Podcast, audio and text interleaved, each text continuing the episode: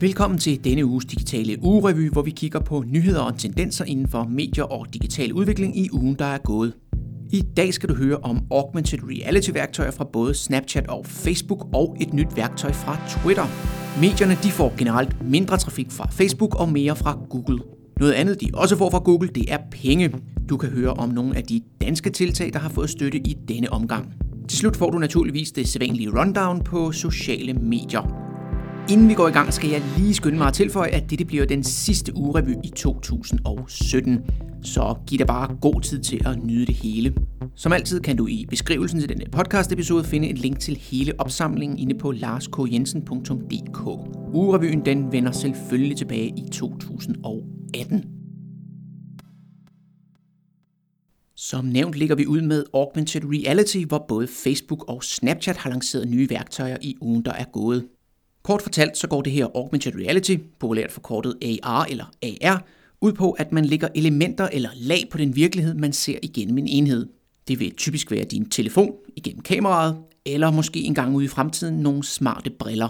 Det mest udbredte augmented reality lige nu, det er dog nok noget så simpelt som de filtre, du kan bruge i blandt andet Snapchat, hvor de kalder dem lenses. Du kan både lægge filtre på dit ansigt, og så kan du også det, som Snapchat kalder World Lenses, hvor du kan lægge for eksempel en animation ind over, så der står en dansende hotdog i din stue, for eksempel. Snapchat de har netop lanceret deres Lens Studio. Det er et gratis program til Windows og Mac, der skal gøre det let for, ja, efter sine alle at lave de her lenses til andre Snapchat-brugere. Måden man markedsfører sine lenses på, når man altså har lavet dem, ja, det er ved, at man får en QR-kode, som man så skal have folk til at scanne med deres mobiltelefon og Snapchat-appen derpå. Gør de det, så får de adgang til det filter eller den lens, du har lavet i 24 timer. Det betyder altså, at man skal have en plan for, hvordan man kan få så mange til at scanne sine QR-koder som muligt. Snapchat de er ikke alene om at lancere et produkt til at lave augmented reality filtre. Det samme har Facebook nemlig gjort. Tidligere på ugen præsenterede de deres AR Studio, der handler om noget af det samme. Det lader dog umiddelbart til, at mens Facebook henvender sig mere, hvad skal man sige, eksklusivt til udviklere, så er Snapchat lidt bredere i sin appel. Det virker nærmest som, at det gerne vil appellere til alle, der har lyst til at sidde foran en skærm og lave sjove animationer, som andre kan bruge. Hvor Facebook har en mangeårig tradition for at bygge platforme, andre kan bygge produkter til, jamen så er det noget helt nyt for Snapchat, der tidligere er blevet kritiseret for deres anti-udviklerholdning. Tidligere har Snapchat valgt selv at lave filtre, nogle af dem på vegne af annoncører, der betalte dyrt for det. Det er formentlig også årsagen til, at når du har lavet en lens i Lens Studio, ja, så skal du have folk til at scanne den her QR-kode. Du kommer ikke som udgangspunkt ind i Snapchat-appen. Den plads forbeholder de formentlig stadigvæk til de her filtre, som virksomheder betaler dem for at lave. Og derfor bliver det også ekstra interessant at se, om deres lenses får den udbredelse, som Snapchat håber på med det her Lens Studio. De har i hvert fald brug for så mange mennesker, som de overhovedet kan få i sammenligning med Facebook, der med deres messenger-platformer. Facebook generelt har adgang til mange flere mennesker, end Snapchat nok nogensinde får.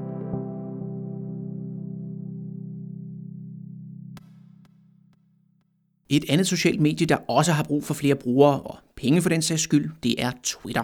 I ugens løb der har de præsenteret et nyt værktøj, eller hvad skal man sige, en ny feature, som fungerer direkte i deres eksisterende produkter. Det bliver nemlig muligt for Twitter-brugere at lave det, man kalder Twitter-tråde eller threads eller tweetstorms direkte på Twitter. Hvis du allerede bruger Twitter, så har du helt sikkert set det her. Det er en række af tweets fra den samme bruger, der er sat sammen i en kæde ved, at hver det eneste tweet i kæden er et svar til det forrige tweet. Det giver den her tråd, hvor Twitter-brugeren kan gå lidt mere i dybden med et emne end grænsen på 280 tegn, der indtil for nylig var på 140 tegn, ellers tillader. Der er naturligvis kritiske røster fremme, der er bange for, at vi nu kommer til at drukne i Twitter-tråde. Og antallet det vil helt sikkert stige, men man skal huske på, at Twitter-feedet automatisk skjuler dele af en tråd, når den bliver tilpas lang. Derved så kommer de her mange Twitter-threads forhåbentlig ikke til at fylde hele vores feed. Og jeg må også sige, som en, der gerne vil lidt mere i dybden med emner end et tweet her og et tweet der tillader, jamen så er jeg virkelig glad for, at det nu bliver nemmere. Personligt kan jeg virkelig godt lide den her trådform på Twitter, og jeg må bare sige, at implementeringen af det, det er løst virkelig godt fra Twitters side. Mens jeg siger det her ind i en mikrofon, så er funktionen endnu ikke rullet helt ud i Twitters mobile apps. Men du kan gøre det inde på twitter.com. Hvis du har lyst til at rode med det, så har jeg lavet en meget kort guide, der viser dig, hvordan du gør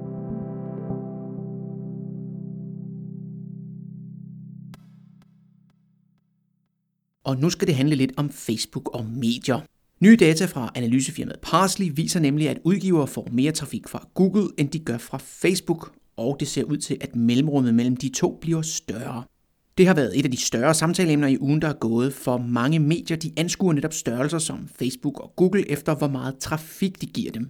Mange medier de bruger nemlig mange ressourcer på Facebook for egentlig bare at få en masse klik ind på deres artikler. Det er bestemt ikke den type indhold, Facebook-algoritmen elsker. Den foretrækker i stedet indhold, der ja, for det første ikke indeholder links, men derudover indeholder noget indhold, der kan holde brugeren fast på Facebook, for eksempel video. Men ja, det er jo altså ikke det, som mange medier publicerer på Facebook. De deler for det meste bare links. Når de endelig deler en video, så er det formentlig fordi, at den skal skaffe opmærksomhed til et opslag, der indeholder et link. Googles stigning den skyldes, ikke overraskende, at medierne har fået bedre placeringer i søgeresultaterne. Det har de helt sikkert, fordi at mange medier er blevet bedre til det, man kalder SEO, som er søgemaskineoptimering, der skal gøre det lettere for søgemaskiner for det første at finde ens indhold, men dernæst også at give det bedre placeringer i søgeresultaterne. Det skyldes dog formentlig også, at Google-algoritmen på det seneste er begyndt at opprioritere aktuelt indhold, som for eksempel nyhedsartikler. Det er i hvert fald, hvad jeg har oplevet i mange Google-søgninger. For eksempel, at hele den første side nærmest er proppet med resultater fra medier. Det er jo sådan set fint nok, hvis man søger noget aktuel opdatering, men jeg har nogle gange oplevet, at det har skubbet baggrundsoplysninger nedad, nogle gange helt ind på side 2 i søgeresultaterne. Det kan fx være Wikipedia-sider og lignende. Det her det er helt sikkert en tendens, som mange medier vil forholde sig til. For hvorfor skal man poste en masse tid og ressourcer og måske også penge i Facebook, hvis trafikken derfra bliver mindre og mindre? Er den her tid så ikke bedre brugt på for eksempel søgemaskineoptimering og andre tiltag, der kan skaffe trafik?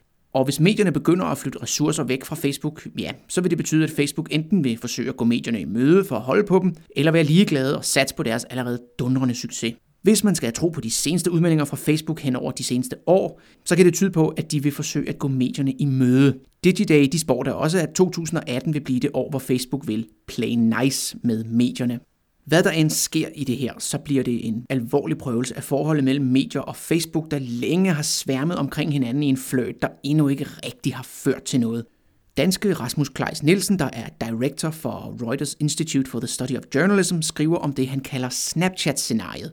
Det hedder det, fordi Snapchat i deres nye design adskiller social fra media, så dine venner og de profiler, du følger, bliver delt og nu vil findes i hver sin del af Snapchat. Rasmus Kleis Nielsen han forudsiger, at en af de større platforme vil indse, at samarbejdet med nyheder eller medier, det er simpelthen ikke besværet værd, og derfor vil de droppe det. Han advarer sig mod, at det vil føre til mere lukkede platforme, fordi folk i mindre grad vil møde indhold og synspunkter, de ellers ikke ville støde på. Om det bliver Facebook, der lever op til hans forudsigelse, det må vi vente med at finde ud af.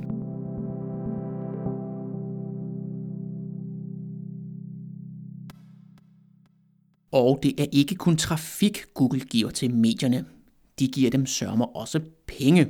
Og i ugen, der er gået, der er det blevet offentliggjort, hvilke medier, der har fået penge fra Googles Digital News Initiative. Herhjemme der fik Information 3,4 millioner kroner til at eksperimentere med nye abonnementsformer. Det vil sige, at de skal eksperimentere med, at man for eksempel kun abonnerer på en del af information.dk, måske artikler om situationen i Syrien, ulighed osv. Det kan være et supplement til de eksisterende abonnementsmuligheder. Lige nu har du muligheden for at abonnere på det hele eller ingenting. På denne her måde vil vi gerne ramme rigtig mange af dem, der kommer forbi information, og som vi ved er interesseret i informationsindhold, men som ikke er på et fuldt abonnement endnu, siger Rasmus Øenslager Massen, der er udviklingsdirektør hos Information, til journalisten. Derudover har børsen fået 100.000 euro til at samarbejde med danske Lasso News om robotjournalistik. Det mest oplagte sted for børsen til det, det vil helt sikkert være regnskabshistorier, hvor en robot gennemgår regnskabet for en given virksomhed og skriver en artikel baseret på tallene. Det gør Lasso News sådan set allerede, men samarbejdet med børsen det handler om at få gjort robotten bedre. Redaktionschef på børsen, Kasper Havgård, fortæller til journalisten, at han var opmærksom på Lasso News, da journalisten skrev om dem i april måned. Lasso havde allerede dengang deres første skrivende robot. Den kan meget, men den er stadig ikke god nok til os. Vi laver publicistisk indhold, som koster penge. Min drøm har hele tiden været at lave en robot, som kan skrive læseværdige artikler på et niveau, som er højt nok til, at man vil betale for det, siger han. Vi runder af med det sædvanlige rundown på de lidt kortere nyheder fra og om de sociale medier. Platforme som Facebook, Twitter og Google skal gøres ansvarlige for ulovligt indhold delt på deres platforme.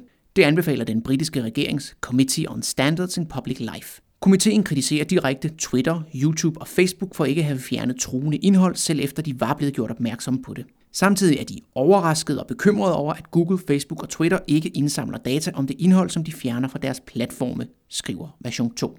Men det er ikke alt, for ni europæiske nyhedsbyråer mener nemlig, at store platforme som Google, Facebook og Twitter skal betale for nyheder, som de scorer masser af trafik og penge på. Det koster nemlig mange penge at oplyse befolkningen og dække svære emner som krigen i Syrien. Derfor mener byråerne, at det er uretfærdigt, at techfirmaerne tjener så mange penge på det indhold. En tidligere Facebook-chef har været ude i medierne og sige, at han nærmest skammer sig over det, han var med til at skabe, og at Facebook ødelægger vores samfund. Facebook svarer, at man har forandret sig og er et anderledes firma end dengang. Det kan du læse mere om hos Press Gazette og version 2. TechCrunch de har en længere artikel om vores brug af Facebook. I stedet for bare at kigge på time spent, altså hvor længe man bruger det, så giver det mere mening at kigge på time well spent, lyder en af pointerne derfra. Og så er vi jo der på året, hvor der er tradition for både at kigge tilbage på året, der er gået, og frem mod året, der kommer. Facebook de har gjort status på året, der er gået på Messenger. Du kan blandt andet læse, at videochat har været i fremgang, og at der har været mere end 17 milliarder videochat-sessioner. Det er dobbelt så mange, som der var i 2016. Facebook de har minsanten også gjort status på året, der gik for Facebook selv, hvad angår trends. Det kan du læse om hos Social Media Today, men du kan også læse hele rapporten hos Facebook selv. Den er inddelt i kategorierne Beauty and Fashion, Commerce, Culture, Entertainment, Food and Drink, Mind and Body og Technology. BuzzSumo har kigget på en masse Facebook-data og fundet ud af, at surprise, surprise, video er the way to go. Noget, der til gengæld overraskede mig, det er, hvor sindssygt populært mad er, når det gælder videointeraktioner. Det kan vi åbenbart rigtig godt lide. Derudover får du i artiklen hos Social Media Today også syv tips til dit arbejde med video på Facebook. Det er endnu i de tidlige dage, men Google eksperimenterer med en app, der gør dine videoer til tegneserier, skriver The Next Web.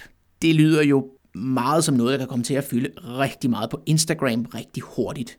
Apropos Instagram, så vil de nu gøre det muligt at følge hashtags, skriver Mobile Marketer. Twitter de vil fremover vise visningstallet for alle videoklip, der er udgivet på platformen.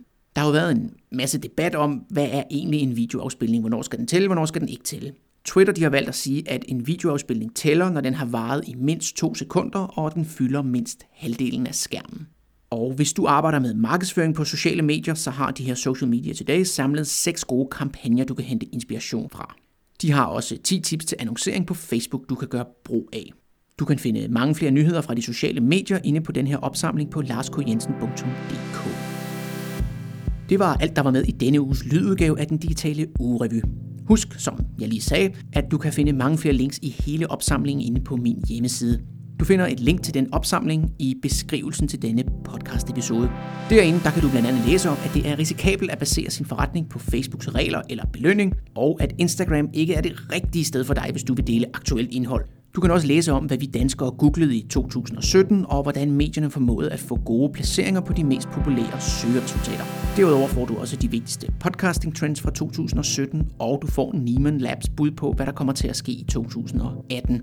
Du kan også læse om, hvordan BBC eksperimenterer med stemmestyrede enheder, og du får 10 gode artikler om psykologi og UX, altså brugeroplevelse. Hvis du nu er mere interesseret i businessdelen af mediebranchen, så kan du læse om BuzzFeeds og Forbes' planer for fremtiden. Det handler især om det, man kalder diversificering, om at sprede forretningernes æg ud i flere kurve, så at sige, i stedet for kun at have én ting, man vil leve af. Og så kan du læse om en ny måde at skabe falsk trafik på, der ikke involverer bots. Og her til slut skal jeg lige huske at gentage, at dette bliver den sidste digitale ugerevy i 2017. Den vender tilbage i det nye år, men indtil da har du altså lidt mere tid, du kan bruge til at bladre igennem den her. Selvom ugerevyen nu går på juleferie, så er det meget muligt, at jeg uploader nogle ting her på podcastkanalen, så husk at holde øje, eller øre. Mange tak, fordi du lyttede med.